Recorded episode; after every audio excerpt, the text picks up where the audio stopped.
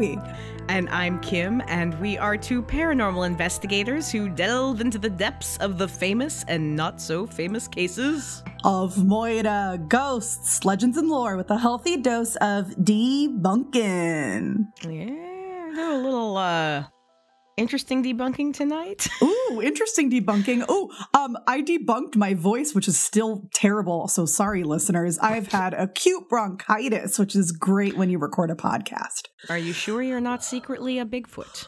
I'm secretly a sexy Bigfoot with a sexy voice. I'm here for it. I'm living for this. You're welcome. You're welcome, everyone, and all of I'm our listeners. It. Enjoy. Anyway, what are we debunking today? uh, okay, so I, you know, I enjoy covering an unsolved case. Oh, we love an unsolved case. We love it. Uh, this has been on my radar for a while. Uh, weirdly, it first came on my radar after watching the 2008 movie The Strangers. Have you seen that movie before? I don't think I have. It's a solid home invasion horror film. Uh, Liv Tyler and Scott Speedman, they're this couple who go to a cabin and it's like super late, late, late at night. And someone knocks on the door looking for Tamara. Ooh, who's Tamara?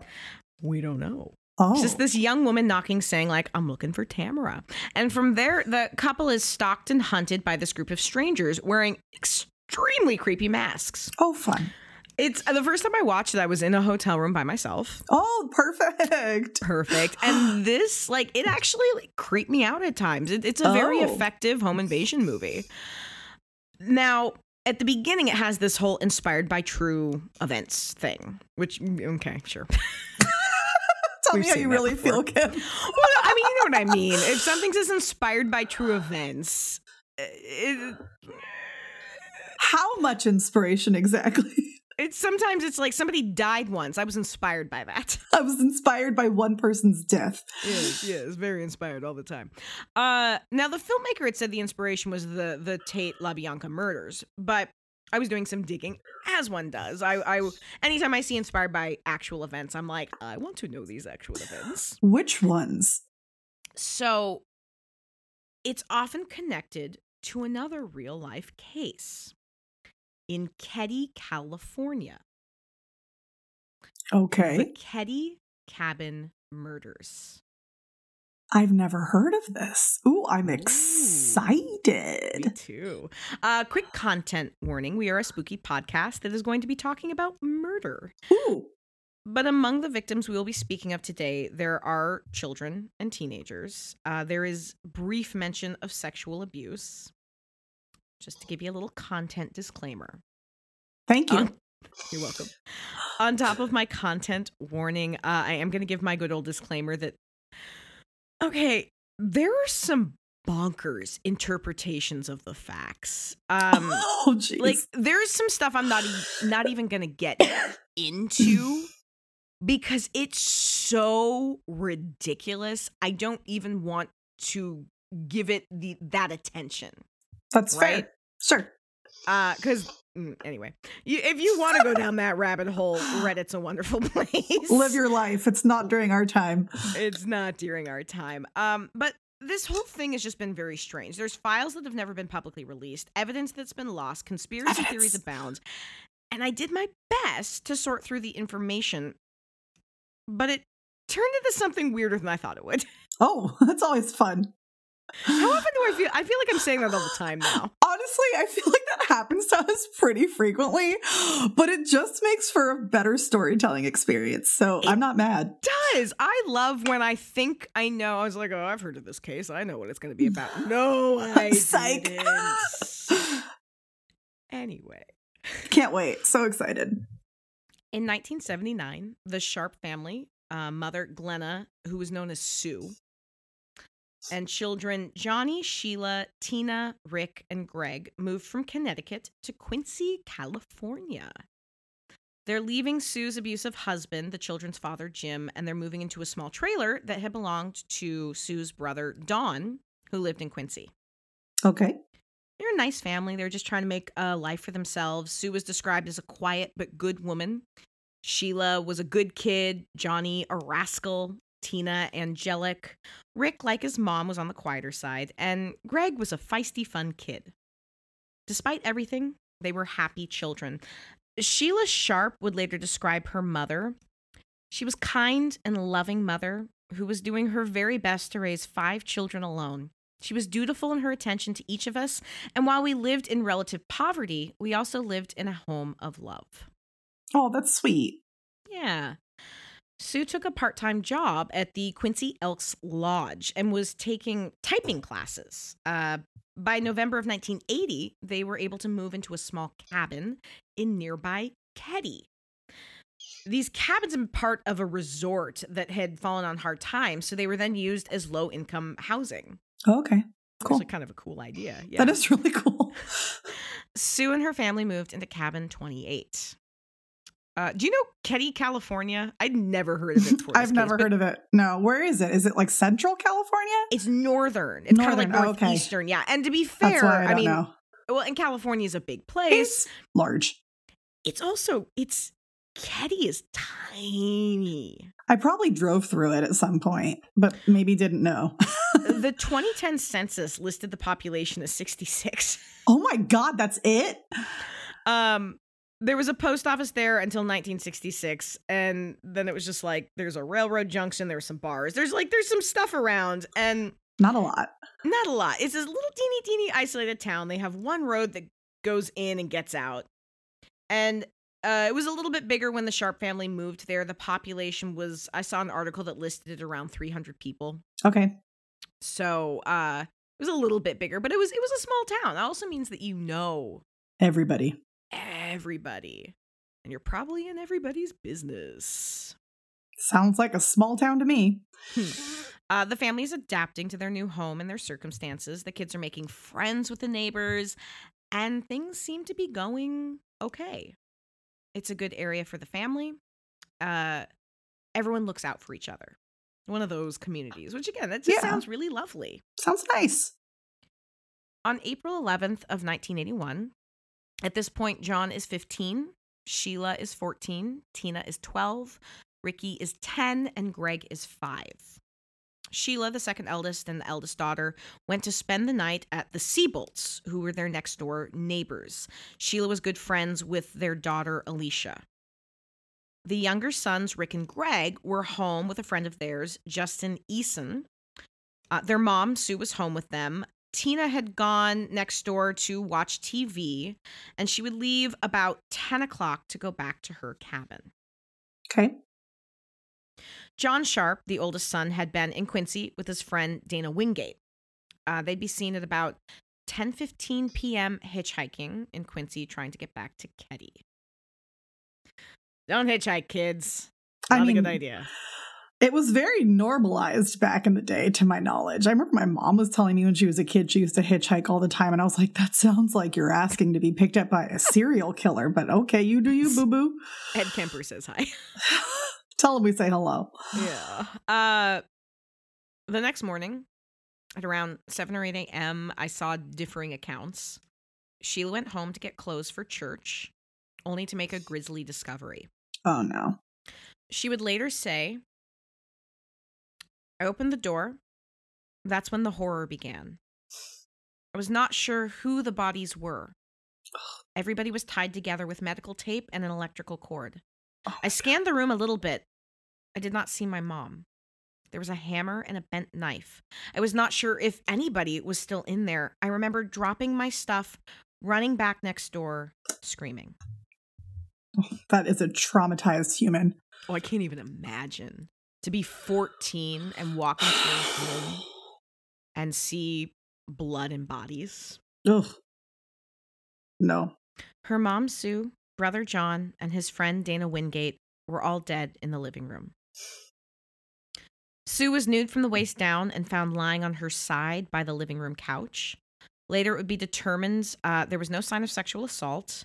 She was gagged with a blue bandana, and her panties had been secured to her face with medical tape. Oh my god. Yeah. She had defensive wounds, which means she fought whomever had attacked her. She'd been stabbed in the neck as well as multiple times in the chest and hit in the head with the butt of a BB gun. Oh damn. Her body was covered with a blanket. John's throat had been slashed, his head bludgeoned with a hammer.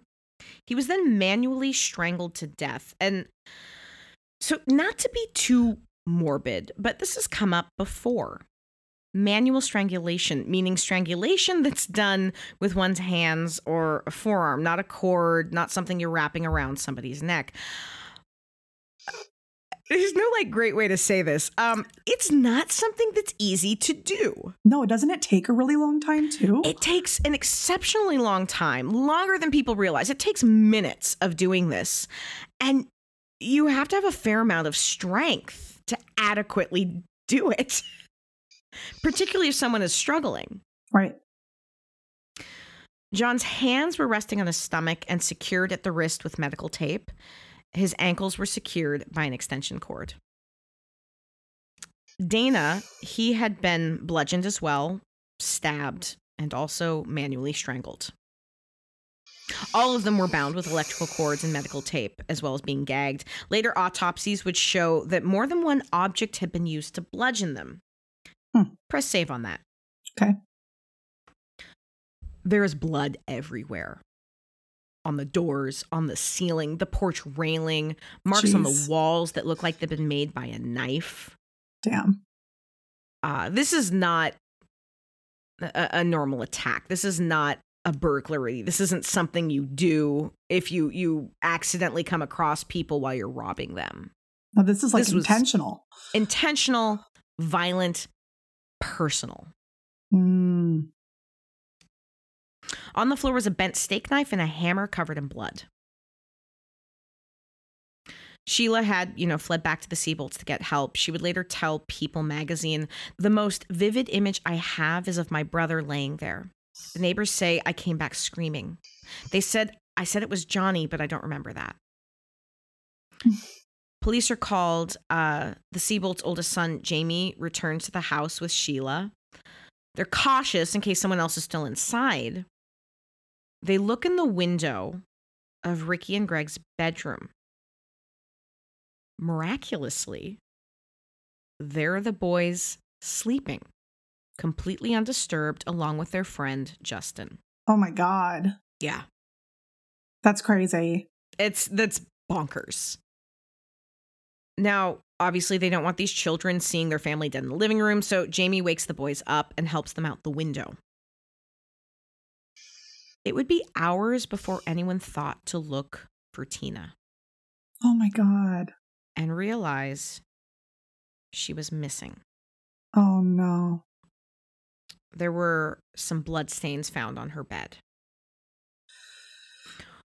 Strangely, though, the boys all say that they'd slept through the night and they hadn't heard anything. That does seem odd. It seems very odd. Press save on that. Okay. As the investigation started, the belief was it had to be two or three assailants to pull it off. Because you've got what? You've got two teenage boys. Mm-hmm. Uh, Johnny was 15. Dana was a little bit older. He was, I believe, he was 17. And you've got a fully grown woman. Yeah, you're probably not going to do that yourself. I mean, that seems difficult, especially like a 16 and 17 year old dude can be like a strong human. When I believe Dana was a little bit on the smaller side, but even then, you're you're wrangling with three with people. Three people. That's like you're not going to do that people. yourself. Yeah, yeah, exactly. Uh, but there was no DNA evidence. Evidence to be found that could help give more information than that. And there is still no sign of Tina. That's weird. Also strange, there did not appear to be any sign of forced entry. Uh oh. There was one fingerprint found on a handrail by the cabin's back door that they couldn't identify as belonging to anyone in the family or anyone connected to them. All of the lights had been turned off and all of the drapes closed, and someone had placed the phone off the hook. That is very intentional, and they must have let somebody in if that was the case, right? Mm hmm. Mm hmm. So, weapons were found at the scene the various knives and a bloody hammer. An additional knife would be found in a trash bin behind the Keddie store at a later date. Uh, there was no sign of the gun that was used to bludgeon Sue. Okay. Sheriff Doug Thomas, who was investigating the case, compared it to a similar murder, the murder of Guard Young and three children that happened almost 30 years prior. And he would say, This is the most heinous crime, most atrocious homicide in Plumas County since then. We have homicides like anybody else, but not like these. Hmm. And of course, you have a missing child. A massive search begins because you're dealing with a missing child. The FBI is called in. Neighbors are questioned. One woman who lived nearby reported hearing screams at about 1:30 a.m. And then she went back to sleep. Oh, that's helpful. Well, I mean, to be fair, like I think about how often I hear weird things, and I I also live in a city and like in the heart of a city. yeah, that's a little different. but also okay when i was when i was still living in london you know we were in the city we were a little outside like the main area where my flat was was right by this park and i'd hear foxes all night. Foxes in heat sound like somebody dying. You discount it. Oh it really does. I thought somebody was getting murdered outside my window the first you time that told me happened. this story once. It was a fun story. it's a fun story but you hear sounds. You hear something once. It doesn't repeat. You discount it. Well and also then what do you do? It's 1.30 in the morning. I thought i heard a scream. I don't know from where do i call the police and say what i woke up i thought i heard a scream but i'm not really sure yeah, that's fair. I get it. yeah particularly if you're still groggy you're just like and Was that a sleep. dream or was, was that, a real? dream exactly uh so in a statement sheriff doug thomas would say we have reason to believe that the three were dead sometime between midnight and 2 a.m which does match that timeline when the murders could have happened if she heard something at about 1.30 a.m Sure. a suspect list is quickly being compiled the most obvious one being sue's ex-husband jim you always look at the ex the spouse the whatever 1st Mhm. Jim was a violent man, too. He had a temper. He had also apparently been sexually abusing both Tina and Sheila, Oh, that's awful. which is one of the things that ultimately led Sue to leave him. Tina was known to be his favorite child, so he was quickly put under surveillance, the hope being that if he indeed had done it and he had taken Tina, he would lead them to her. Sure, that makes sense. But after a little bit, they were like, ah, we got to bring this dude in for questioning. Sure. And he was discounted as a suspect because he had a firm alibi. there goes that option. There goes that option. Uh, other ex boyfriends of Sue were questioned, but all of them had alibis as well. Hmm. Theories are getting thrown around about what could have happened. Uh, Sue could have been involved in prostitution, although there was no evidence to suggest that. Evidence. There were thoughts that, oh, maybe she was on drugs or dealing drugs or involved with drugs. But again, no drugs were found in the cabin. There were no drugs in Sue's system. We are grasping at straws, friends. That's a straw grasp if I've ever seen one myself. Police are looking at Tina's abduction as being the most likely motive. But again, what are we lacking, Gabby? We are lacking Evidence, evidence, evidence.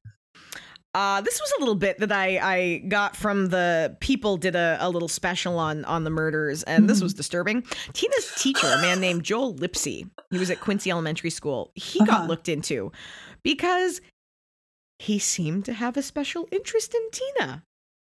Ew. He Really? had a picture of her on his desk at home. At home? He had a picture of her at home as well as on his desk at school. Excuse me. Yeah, Two? two. Bro had Okay. two pictures of her. Not cool, bro. Not, Not cool. cool. It's creepy. It's creepy. That's a very creepy move, bro. How are you around children all the time? Why do you And have their pictures? Is no one just like, hey, That's maybe, weird. Maybe this is weird. Just like that. Just like that. That's how people should. That's how people should talk all the time. But before any of this shit went down, like, hey. People were just too nice, man. Just too nice. naive. Oh, I that think too. Naive too. Yeah, uh, all the above. And again, unfortunately, he had an alibi. Witnesses placed him at the Keddie Bar that night, and um, so even I'm though sorry. I'm sorry to laugh at you. Just said unfortunately because I really wanted him to be the person that did this because he's a creep. Oh well, if it makes you feel okay, like because like the dude's totally guilty of being an absolute creep. Um, and he would also later be arrested for molesting a young girl. So someone should have taken note. Come on. So yeah. uh, there's another theory emerging, which is that we be- could Tina have been taken as a distraction. Because with all of the attention being put on her because she was missing, could this deliberately be have been done to distract from the real target? Perhaps. And this is what's hard when you're having trouble figuring out the motive. Because who are you supposed to even look at if you're not really sure why something happened? What came first, the chicken or the egg, you know? Yeah, exactly. So police turn to their next best source of information the three boys who were on site during the murders. Who were allegedly asleep, right? Who were allegedly asleep. But also remember, Greg is five, yeah. Ricky is 10, and their friend Justin is 12. But my big question is did the killers know that the boys were in the cabin? It's a good question. hmm So both Greg and Rick insist that they slept through everything, which again, I, I suppose is possible. Sure. My brother has slept through. I remember being a kid and he was sleeping through our like burglar alarm going off for minutes, and he slept through it, which is alarming on a different level. Pun intended. Hey. Uh, but police also believe that one of the boys had to have come out and even touched at least one of the bodies because there was blood found on the outside doorknob of the boy's room. Did they find any blood on the boys themselves? Not that I found reported, but it's also possible mm, could have wiped it somewhere. Yeah. I mean, who knows? Yeah. Also, again, this is like 1981, and no shade. This was not the most secured crime scene known to man. Sure. And I could also think that, you know, if the boys had gone out there and seen something, like maybe they would have gotten back into bed and like hid because they were scared. Sure.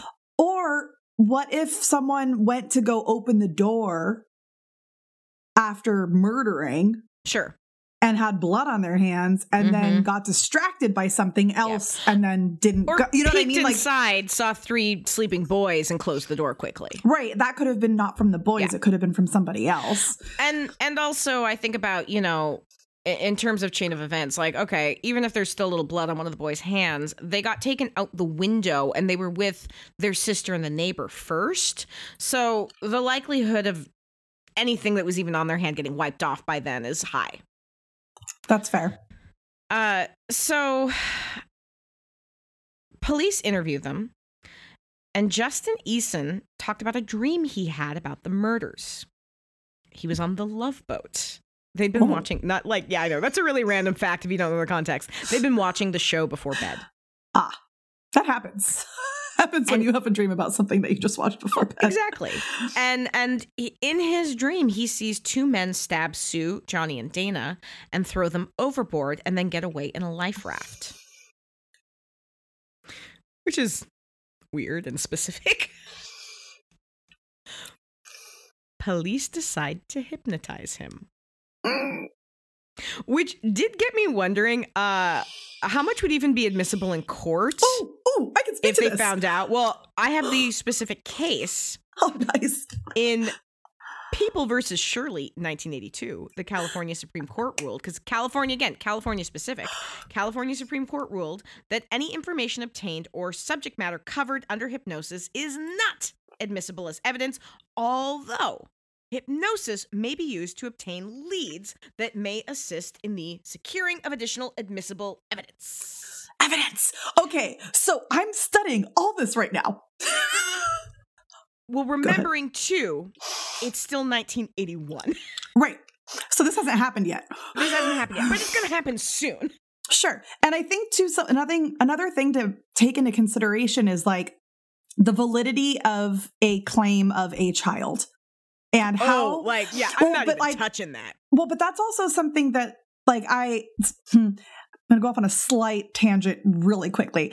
I just uh studied the competence to testify um Oh, in my sure, class and it, part one of the things that they talk about is children and like whether or not they're competent to testify based on what they're able to remember and like wh- when something happened or are they are they going to lie about it what, what like basically are they competent like what are the factors that you have to evaluate to to like be uh, to testify on a crime. So, for example, one of these kids might testify, you might be talking about this in court at some point. Is it valuable information or not? Right. Like to be able to assess that is something like pretty big deal, which also makes me think that, like, if their memory, allegedly, this reminds me of the, the Betty and Barney situation. Well, Oh. there's a again. It's part of why I not Tangent. touching too much on it Okay. is that beyond. I'm going to tell you what they said, Okay, go Um, ahead. but it's it's none of this would be useful really outside of i think if nothing else their hope was maybe he's going to remember a person that can direct them somewhere That's but fair. this is highly unreliable but again this this whole case they've not been there's so many things that were mishandled in this case this is barely scratches the surface but oh, that's frustrating. yeah, they put him under hypnosis, and he states that he saw Sue and two men. One had a mustache and long hair, and the other one was clean shaven and had short hair. He said that John and Dana came in and immediately started arguing with these men. It got violent. Tina came into the room. One of the men left with her out the back door, and then the man would come back and murder John, Dana, and Sue. Now, do I believe he saw this? It's possible. Or he saw something and his mind is filling in some gaps. Is any of this usable evidence? It's hearsay. It's hearsay. Well, and the other thing too is like if one of them is talking about it being a dream, right? And like talking about the love boat. Well, no, no, no. He had that, he was having that dream, Mhm. and that's why they put him under hypnosis. But right, no, I know, but I'm saying like in the hypnosis, he talked about all of these things, right? No. That you just or he talked about these things. The Yeah, yeah, yeah. dream he the dream he was aware of. Right, He'd right, been right. talking about the dream when they were questioning him, which made them think that maybe he'd seen something Right. because of what he was talking about. Exactly. But you also run into the problem like this was not that long after the murders, but how much had he heard spoken about already that could be influencing what he's what saying? he's what This he's is- saying un- oh, in an Yeah. unaware way. None of this is is none of this is really anything, honestly. That's fair. But yeah, I was outside going to say. of very possibly verifying that he saw something. Again, Well, it's you have to I see would- how reliable is it, you know? it, it, putting together some of the pieces again, I, I wouldn't buy that he. I wouldn't doubt that he maybe saw something, but none of this is stuff that can be used, and none of it's reliable. Uh, but they did make a sketch of the men in question, which they're like, well, it's better than nothing, which is basically what we have. But a new suspect emerges. A man already connected to the case. Oh. Martin Smartt, Justin Eason's stepfather. Oh no. Uh, Martin was a violent man. He suffered from PTSD from his time in Vietnam. Was for whatever reason not fond of Johnny Sharp. He was known to be quite aggressive. Uh, there was apparently an incident where he tried to run over his wife, Marilyn, Justin's mother, and Justin with his car. Oh my god. Yeah.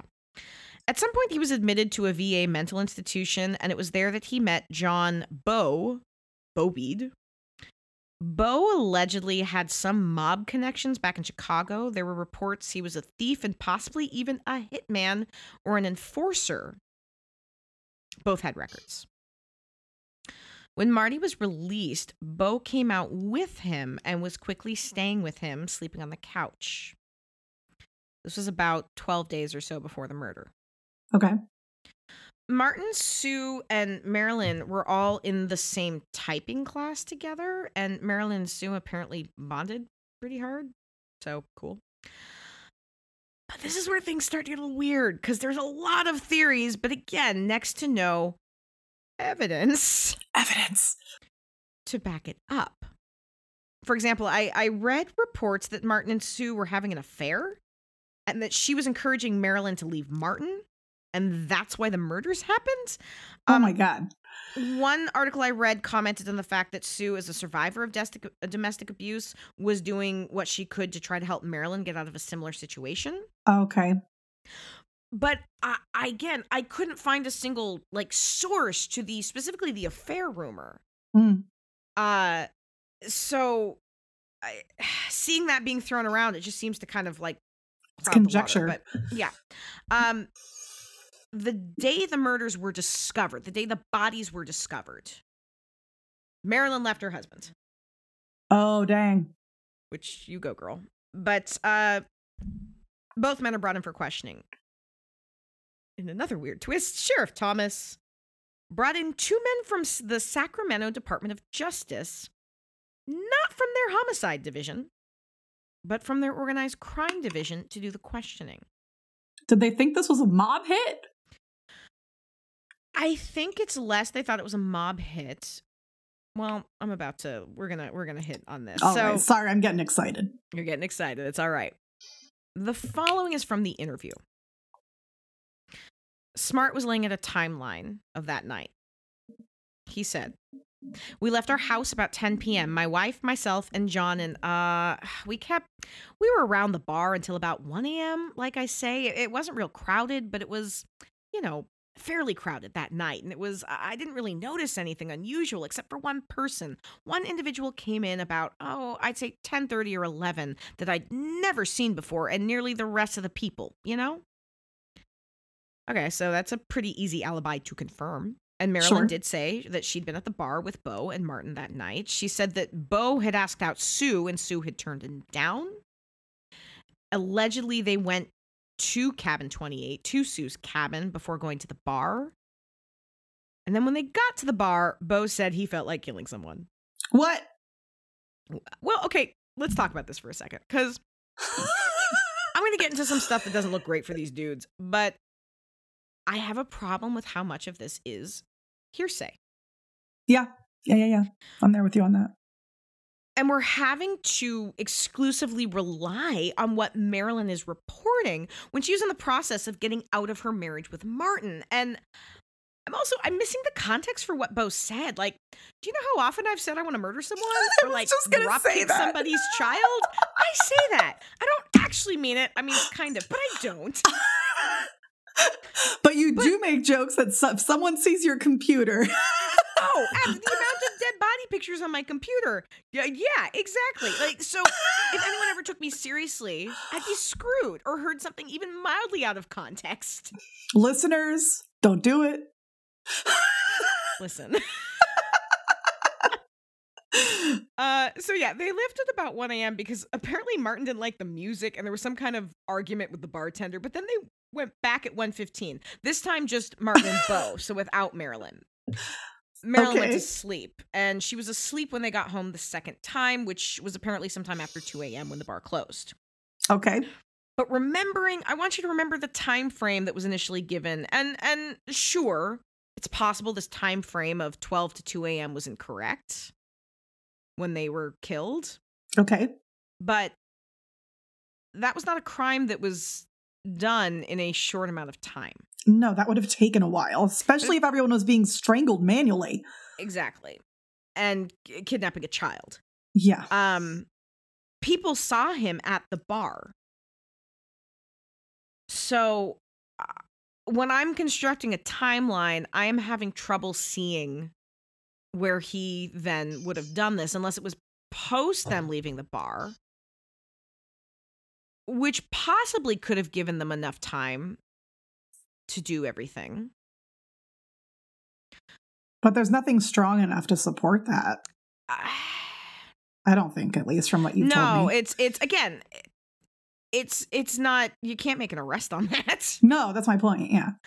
Uh, so Smartt continues to talk about what happened the next morning, and he's asked about when Justin got home, and he says it had to have been around ten or ten thirty. I was still in bed. I'm a deadhead. The reason I know about it is he came in. Somebody, you know, uh, Sue and Ricky or Sue and Johnny had been killed, murdered. I thought, you know, don't come in and tell that kind of joke. It's not funny. He said, I'm not kidding, man. Look out the window. And sure enough, there was police all over the place.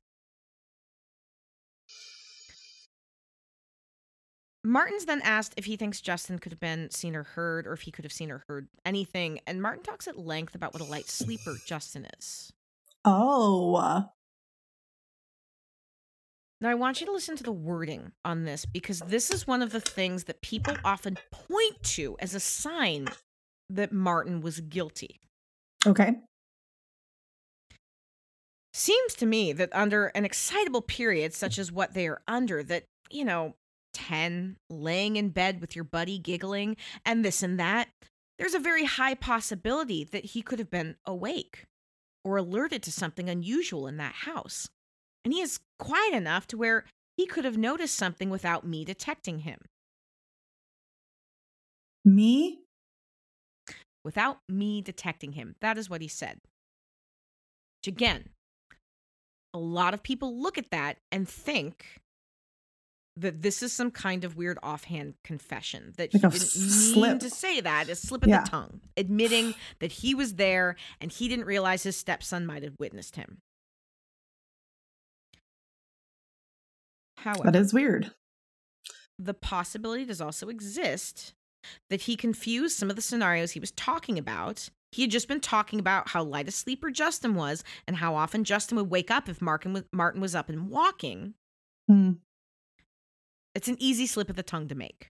I could see that. I could see both. I could see both, but Yeah. again, I can't make an arrest on that. Nope. Sure can't.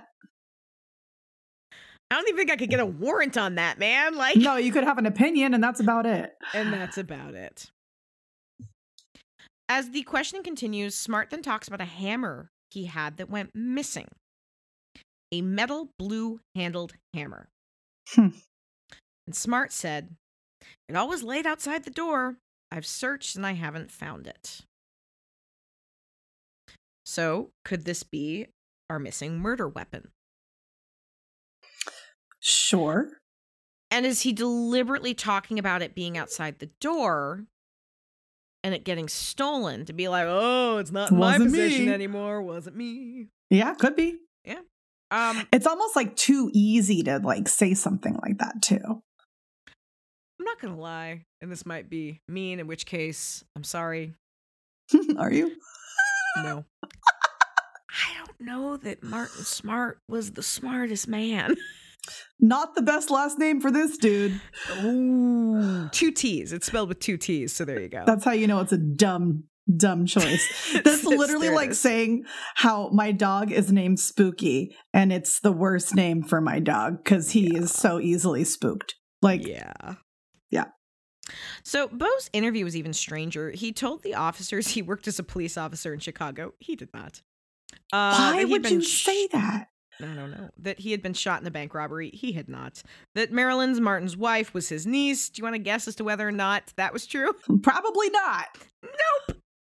Um, they also took a polygraph and passed it, which what? okay, I mean, they're not Well, reliable. they're not reliable. I mean, like, sure, they took a polygraph. Cool, good, good times. Uh, shortly after being questioned, Martin moves to Reno, and not too long after that, his VA therapist is contacted. Again, this is where things start to get weird. Because the, the therapist allegedly says that Marty admitted to the killings, which, all right, that's a big thing. yeah. Um, apparently saying, I killed the woman and her daughter, but didn't have anything to do with the boys. Uh, that he did this because he was mad that Sue had interfered in his marriage. Which, okay, that's okay, a but confession. that, yeah, but like it doesn't make sense. like, Well, let me. okay, sorry. Yeah. So the DOJ was alerted to this confession. It was dismissed as hearsay. Um, but again, reading the reports on this, everything was really, really inconsistent. But I read this one report that said investigators did follow up with a therapist, and the, the therapist said that Martin didn't actually confess. So, like, I can't tell, honest to God, I can't tell if this is the police being sketchy with their data gathering or if people, again, are trying to twist the evidence Evidence, evidence. to suit their narrative. You'll or never know. Or both, yeah. Honestly, All of the above. both. Because again, Martin tends to be everyone's favorite suspect. but a lot of it just doesn't add up. So, a letter surfaced that had been written from Martin to Marilyn, his wife, shortly after the murders. And, um, okay, you know, we're just talking about this. You, you can twist evidence to work in your favor, right? Sure. Yeah. You can be selective in how you report something. Sure. When I initially saw this letter, it was just the small chunk of it, and it pops up in articles. It popped up in that People episode, that People documentary episode. Mhm. And this is what it says I've paid the price of your love, and now that I've bought it with four people's lives, you tell me we are through. Great. What else do you want? And um, what is the context for this exactly? So, if that is the only context you see, Yeah. Sounds like Bro is saying he killed four people. Yes. This is the section that gets printed over and over and over again in articles talking about this case. But I was waiting for that big butt. One again, even the, the the People Magazine Investigates episode I watched, they emphasize this. They like highlight yellow stars, glitter, sparkles. Look at this, bro confessed to murder. The full letter, which I'm not going to read the entire thing. It's quite long. I was gonna say, are we going through the whole thing? No, All right, we're not going do through the whole thing, but we are going through a good chunk of it because All right. In context, this is what is said. For three years, I've heard about your kids. Don't get me wrong, I love them too. Now I'll ask, what about mine? Don't you think I love them? Honey, I gave up four of the most precious things in my life. For what? For you. The answer is simple. Now I'll ask you, why should I love your kids more than mine? I've tried. That's more than you can say. I don't think you ever loved me, much less my kids, and yet you expect this from me. And I've given it to you. I've paid the price of your love. And now that I've bought it with four people's lives, you tell me we are through. Great. What else do you want? I've paid the price. I've given my flesh and blood for you. I'll gladly pay your bills. Just send them in. You know that I love you more than my own kids. Can you say that? Oh, that's a very different story. Context. Context is huge. Context is huge. And like, mm, like, okay, yeah, he's admitting to being a shit father. Sure. Right, but he didn't kill anybody. but he didn't kill anybody, at least not Not based that on he's that. stating in this letter. And Right. what pisses me off about this whole thing is I read something like this that is grossly misrepresenting the actual context. And every other thing you now say, I'm just like, I don't trust this. I don't trust Uh huh. any evidence you are telling me about this dude. And it is still completely possible that he is involved and that he was somebody who who murdered them. But like now I'm like, I don't trust you. How much of this is fact and how much of this is just you are so convinced that he and his buddy were the murderers that you are cherry picking what you want to share. That's fair. That's very fair. I don't blame you. I feel the same way. It makes me mad, Gabby. But also, like, it makes me wonder, like, why people just don't dig a little deeper. Like, wh- why would they just assume just based on that one thing, and then, like, a reputable resource? Partially because Oh, okay. The person who's pushing this narrative harder than anyone else is first his ex wife, Marilyn, Mm. but also surviving daughter, Sheila. Sheila very much believes that, that he is one of the ones responsible.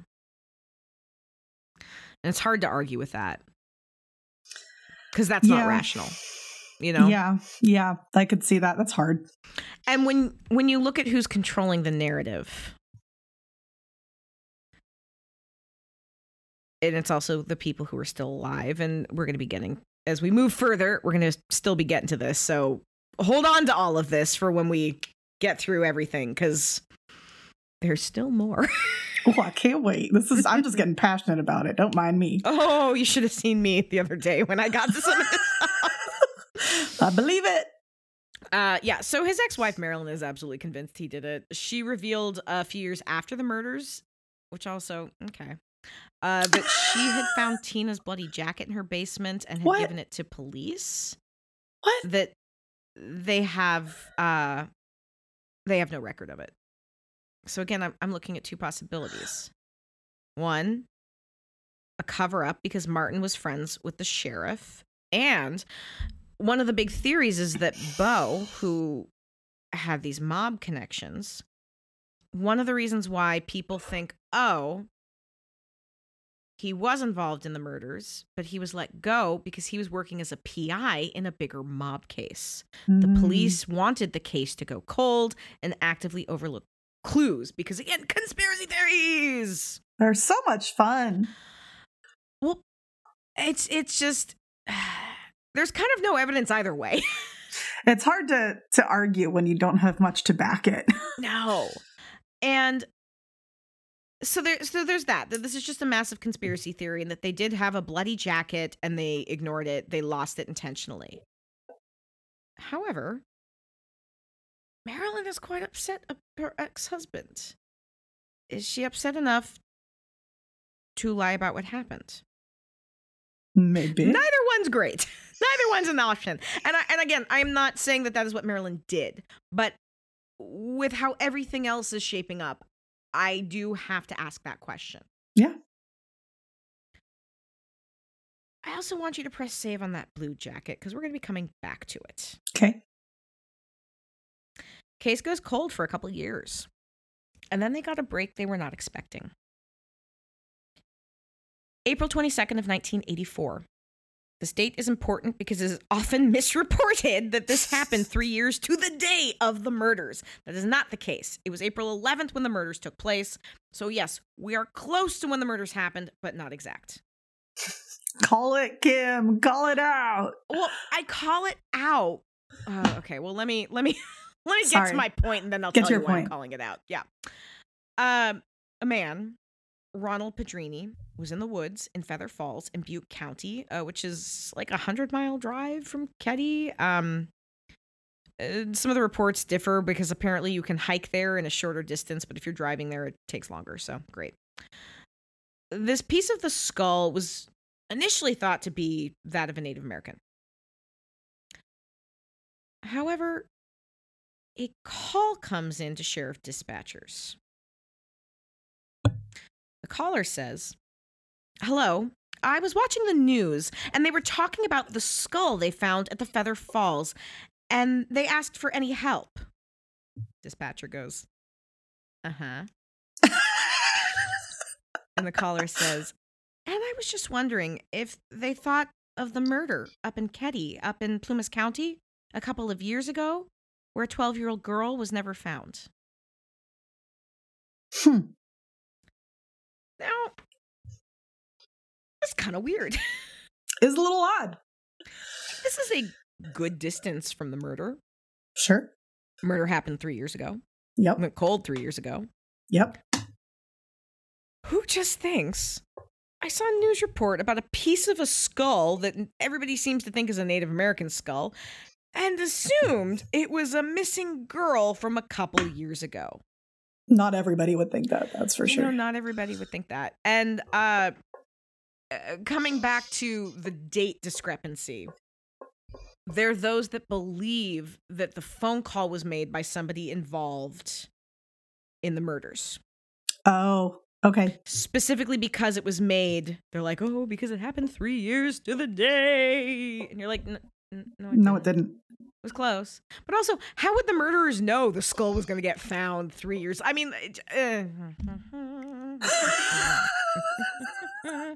We know when Kim Hum sings how she feels. I'm holding some things in, folks. I'm this whole case. Uh, I mostly just I made that sound a lot. Uh, uh, okay. Is that going to be our hashtag for this one? Hashtag. I just I hate when everything is so unclear because people suck. That could be the the hashtag. yeah. Uh, as I'm sure you've all guessed, the skull did indeed belong to Tina. DNA analysis would confirm it. A search of the area found a few other small bones, um, but not enough to determine the cause of death. They would also find a blue nylon jacket. Look at that. Jeans believed to have belonged to her as well, uh, and an empty medical tape dispenser. Hmm. So, okay. Her blue jacket is found. Is it possible there's more than one blue jacket with blood on it that could be found? I, I don't know, man. Like, I. Mm, I. Mm. Kim has questions. like and maybe this is maybe this is why it didn't get logged. Maybe you know maybe marilyn did say she found this jacket but it wasn't related to to tina and the police figured that out. And they were like oh, this is trash. This isn't worth logging. This is a mistake. I don't know. I don't know. I just there's a lot of questions and not a lot of answers Seems to be the pattern in this one. that is kind of the pattern of events. It does make me question what Marilyn says a lot, though. I'm fine. I find her, I find her less credible. I find, if nothing else, this plants seeds of doubt into what she says. Sure. Uh, I will say though, that tape with the anonymous caller. Oh, wouldn't you yeah. know it. It's lost. Oh, that's convenient. Mhm. Um, this next part breaks my heart. Uh, Sheila's told that her sister Tina had been found. She did not initially realize Tina was dead, Oh. and she would later say, "Our youth pastor took myself and my cousins aside and said they found Tina. I was excited because I thought they, you know, I was like, okay, when can I see her? And they said you can't. Oh. Oh. She wasn't coming home. Yeah. Who did that to her? That's messed up. I just this This poor Poor girl. kid. One, and you know, she's talked in interviews about wanting to protect her brothers and being the oldest and and becoming a little bit more of the mother figure, but wanting to protect them from everything. So she very much kind of had to stand alone in all of this in terms of what she witnessed, what she knew.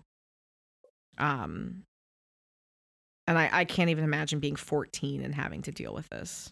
It's awful. In 1988, Bo dies. And in 2000, Marty dies. So the two men who are looked at the most as the strongest and most likely suspects are gone, and with them, any additional answers they might bring. In 2004, a number of the cabins were torn down, including cabin 28. At this moment, the case seems to be well and truly dead. However, Oh. in 2010, a change in regime in the sheriff's office. Greg Hagwood takes over as sheriff. Uh, he'd been a lot younger, but he knew the Sharp family, and it didn't si- sit right with him that the, the the case had been handled so poorly. And he told CBS News, "I knew the two boys who were murdered. I worked with them the entire summer before the murders." So the case is officially reopened in 2013. And wouldn't you know it, when they're going through a box of evidence, Evidence. they find in the very bottom of the box the missing anonymous call recording What? in a sealed envelope. That's sketchy. It had never been formally admitted into evidence. What? Are you serious? Mm-hmm. That is messed up. Somebody's hiding something. I don't like that. It's it it does like I'm like neither neither option's great because either somebody's deliberately withholding evidence, destroying evidence, not logging things, Right.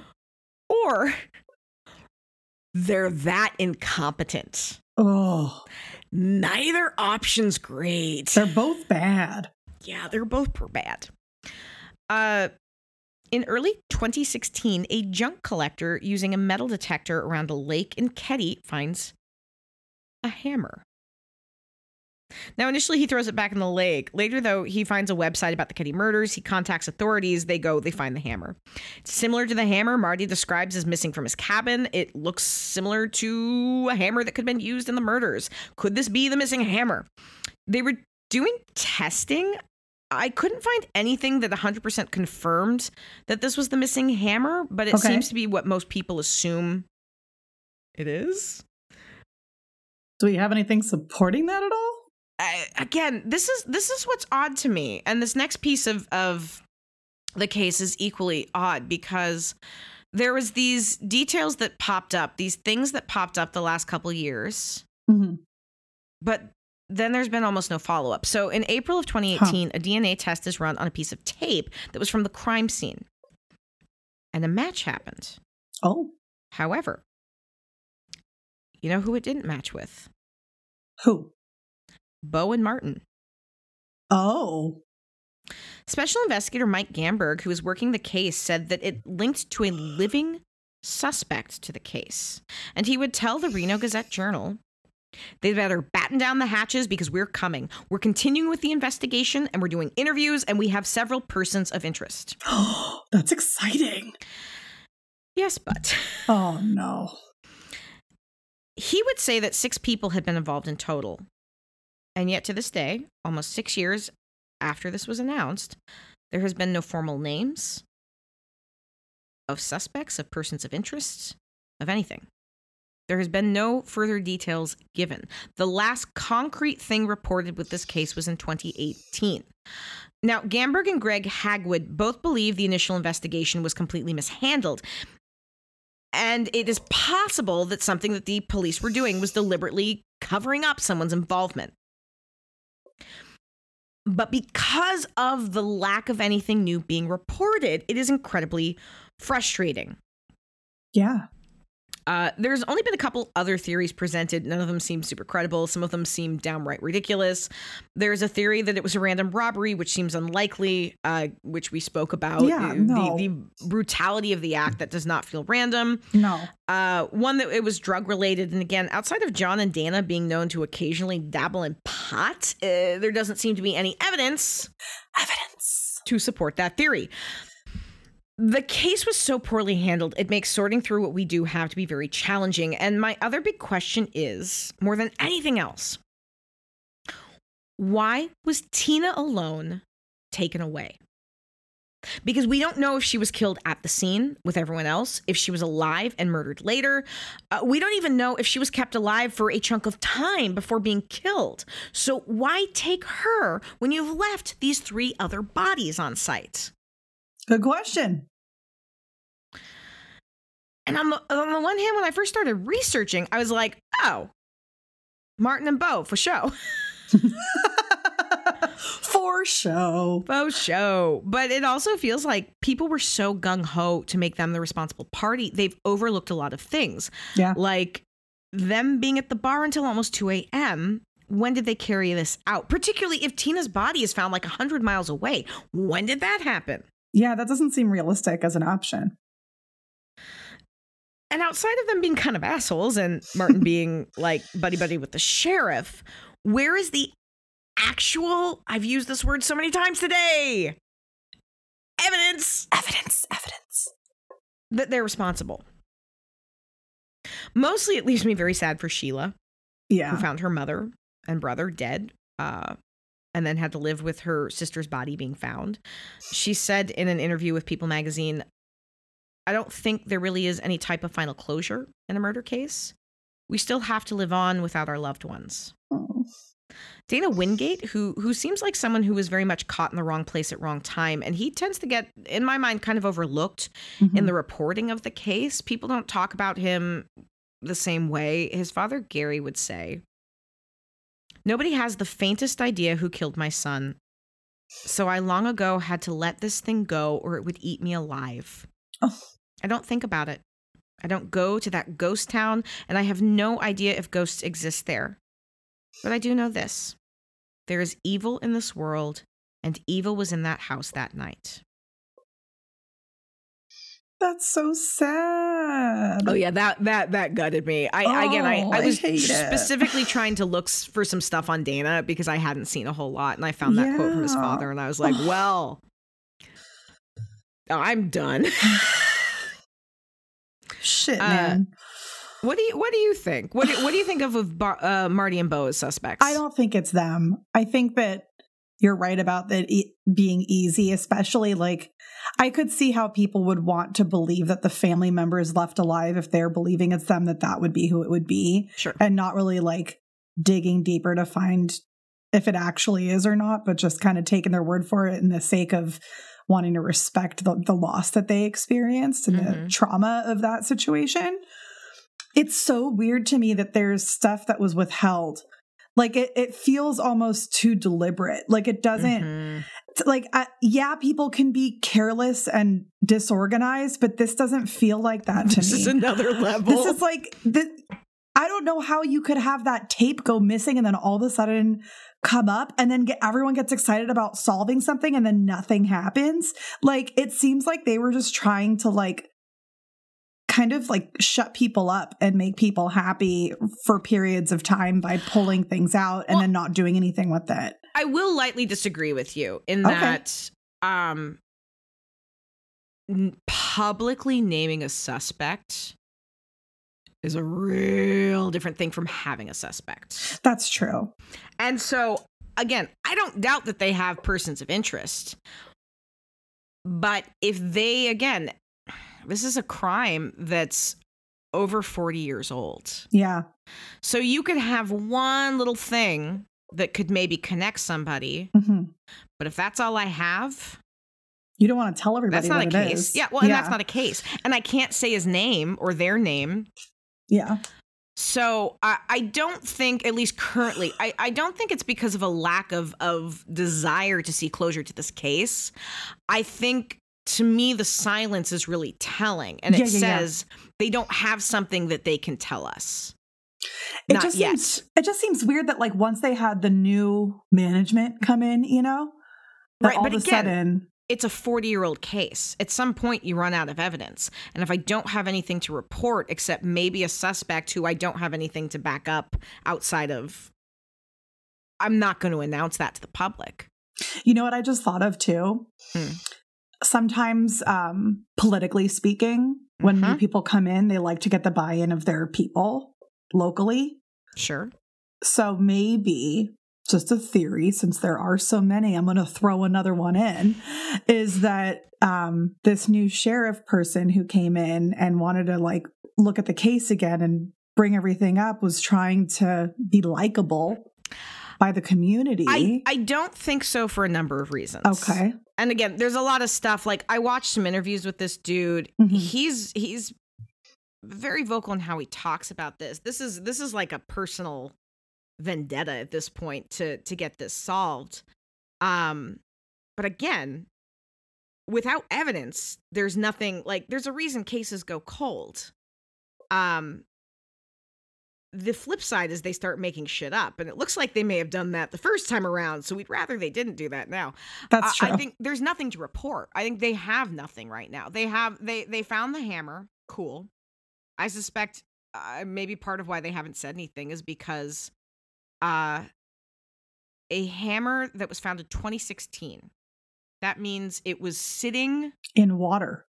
in water and there's there's some pictures of it online and there's pictures of a lot of the murder weapons um but it was it was sitting in water for what A long time. 35 years, something like that. Yeah. So It's not going to um, have much left on it to test, well, uh, well, and again, you could look at it and be like, we suspect this was, but you can't prove it. but we can't prove it. So Yeah. there's not much else to report there. You have DNA from somebody who you've attached to somebody living, but if that is literally all I have, that's not a case. That's so frustrating. So I, I, I can't say anything. I'm not going to say anything. And again, potentially alert somebody that we're on their trail who might destroy evidence. hmm or get get my ass handed to me because I'm harassing somebody without evidence. I, I don't think I don't even know that you could get a search warrant with that, depending on on what the results were. And there's there is a history. I mean, there's a reason that a lot of details are held back from the public when a case is ongoing, and that is because you need to. So it's frustrating, but I also understand why some of this has not been if there's nothing new to report, there's probably not a lot they can say. Yeah, I respect that. Um, it's so, still, I think it's just frustrating more than anything. Oh, it's incredibly frustrating. And again, Yeah. uh, you, like also look at the fact that when this case originally happened, it's 1981. It's this tiny ass town, it's a little area.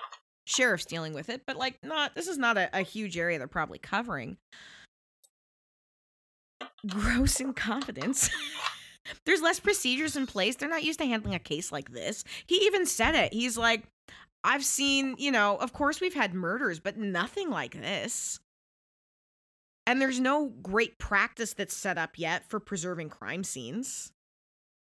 So the crime scene was mishandled, which again, circle back to that. That could be another reason that There's they're a little nervous to release anything about that DNA evidence.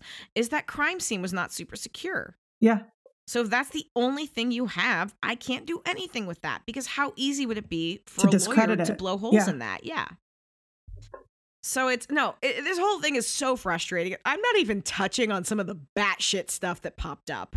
Normally, I enjoy the batshit theories. Uh, that was not the case with this because the the prevalent batshit theory, and again, you want to go down an internet rabbit hole and look at some of it, is so off the wall and kind of gross that I was like, I'm not. This is we don't need to talk about this.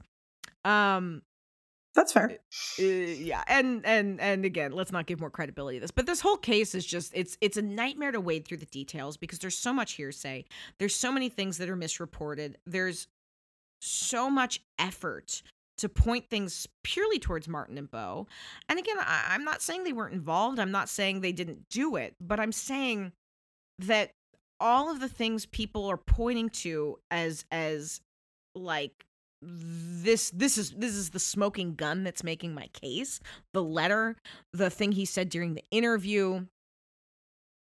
That's basically it. Well no the confession of therapist which also again that, That whole was thing so is so weird. weird. It's all just so bizarre and makes no sense. Yeah, I don't know, man. so It's just frustrating. it's very frustrating. Um, I, I honestly, I hope that I can do an update on this at some point because something new has come out.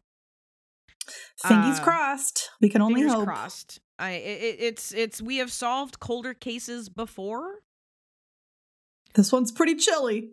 Uh, this one is pretty chilly, but there are still people who are actively looking at the case. So You never uh, know. You know, and, and if again, if you know anything and you want to contact the sheriff's office, Go wild. Hey. Nice. but um that is the Keddie Cabin Murders. Dang. Well done, friend. Thank you. And this brings us to.